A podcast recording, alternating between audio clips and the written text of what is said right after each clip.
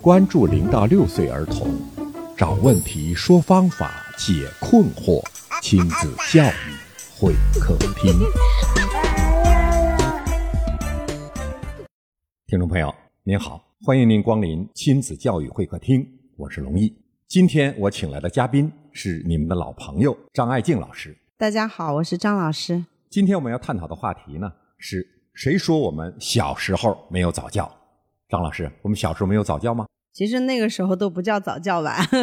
啊，另外一个名儿是吧？嗯做了一些类似的事情，但是我们不知道。人家性质就是早教。现在用一个名称管它叫早教，它应该是童年真正的一些比较好的方式。是什么方式呢？究竟在我们的童年时期做了哪些事情？怎样的环境铸就了曾经的我们？小时候的你能成长为现在比较成功，你自己觉得比较满意的自己的话，那童年的印记一定是起到了相当大的作用。嗯，有道理，有道理。嗯曾经我们不知道的这种早教的早教，那对今天我们年轻的家长教育孩子有哪些意义呢？当然有很大的意义。早教中心们经常给孩子上的一种课叫做感统课，嗯，感统很多训练。对嗯，啊，感统课上有什么呢？攀爬、滚蹦、跳，这我们小时候都做呀。是呀，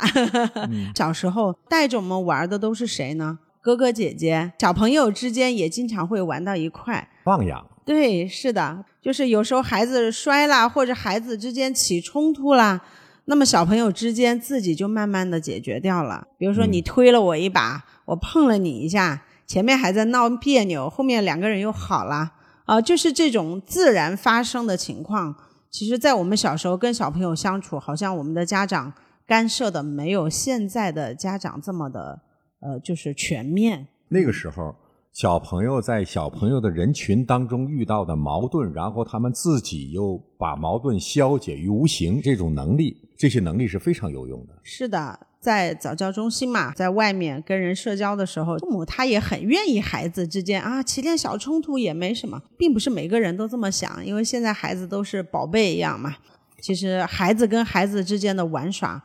真的就是有时候不要那么多的较真，不要那么多的计较，那个时候的早教他就是孩子管孩子。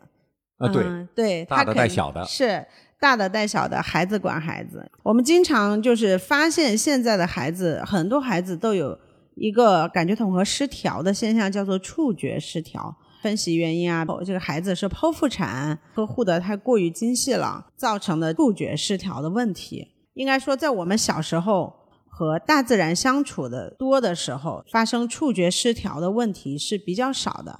啊，为什么说以前的人就不触觉失调，现现在的人就爱触觉失调呢？比如失调里面有分敏感和迟钝两种，一个是对环境过于的敏感，过于的挑剔嗯啊，还有一种是对什么都不敏感，对什么反应都比较差啊，比较慢，敏感甚和至迟是钝都不好。对，甚至是没反应，和人的相处和大自然的相处能够调和这种敏感或者是迟钝。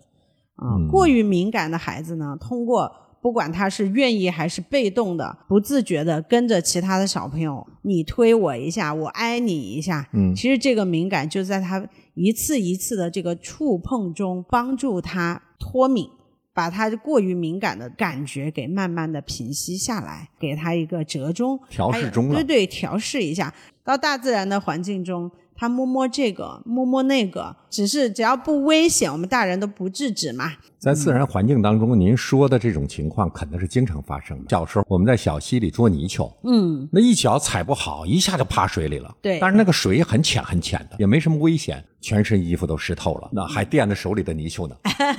是的，呃，其实您刚刚说的那个情景啊，很多年轻的家长也意识到了，嗯，呃，但是呢，现在我们城市里面的环境真的就是不像以前那么的非常自然的那种环境了，可以找到一条小溪，可以去抓泥鳅。我们就是要好好的利用我们活周边的好的这个大自然的条件，充分发挥孩子的他的触觉的触碰的天分。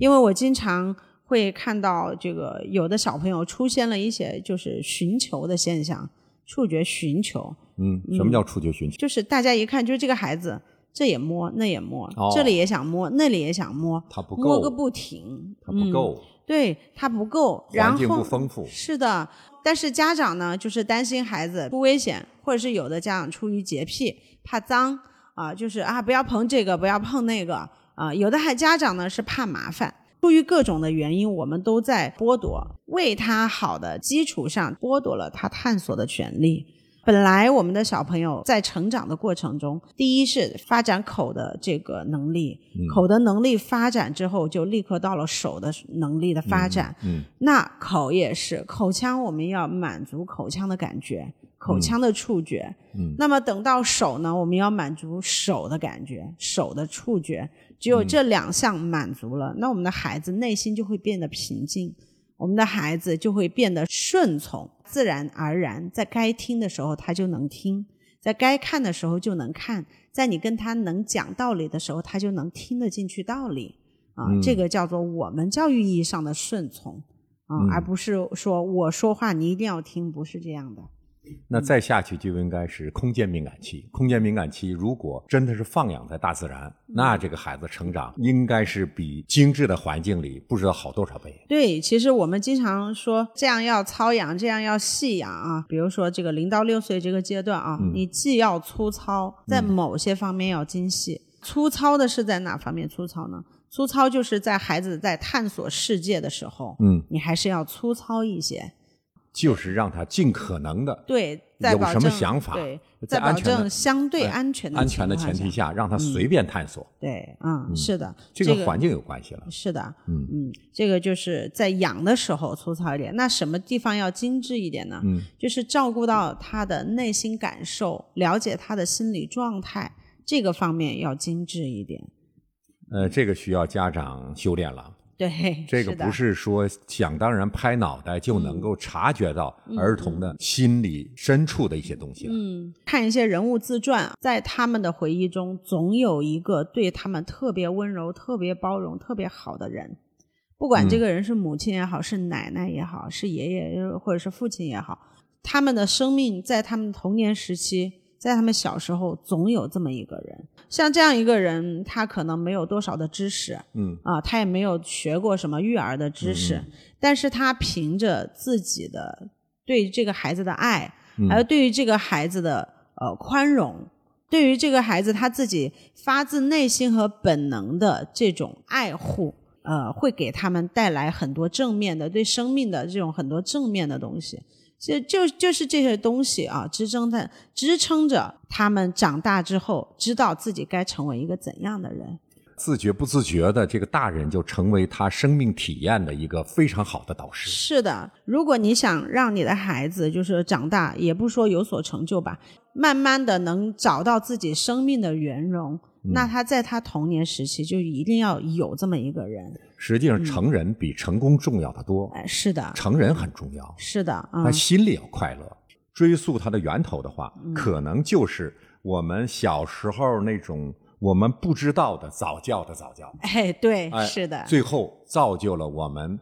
现在人生历程当中的很多幸福时刻，甚至是幸福的一生。是的，是的。经常做父母课的时候，我也跟父母说，就是无论是学业的压力也好，社会的压力也好，生活的压力也好，你一定要跟你的孩子童幼年、童年啊、青春期这些时间要搞好亲子关系。孩子比较容易抑郁，也会出现很多冲突。有的孩子甚至是想结束自己的生命啊，等等，这样的例子也是有的。啊，有的孩子想离家出走，哦不想不想再回来，等等都是有的。跟他们讲，就是好的亲子关系是你的孩子要离家出走之后还想再回来的原因。您说的这一点太重要了，经常给家长聊聊天儿，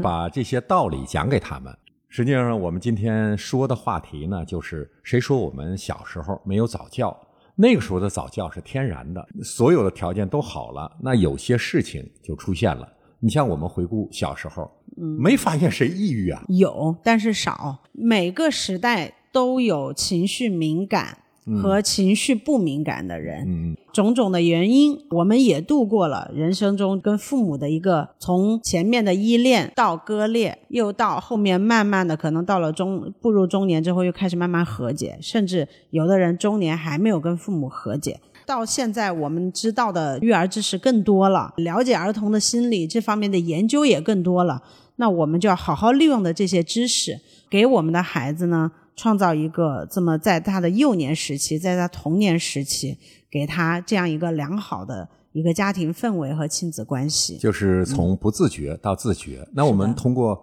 这个话题呢，也回顾了我们自己，回顾了小时候是怎么走过来的。您的孩子如果还小，那我们期望呢，您经常带孩子到大自然里去，让他体验大自然，让他和你一起回到你的童年那种快乐的时光里去。对， 是的，好，听众朋友，今天的话题呢，我们就先聊到这儿。好的，再见。好，听众朋友，我们下期节目再见。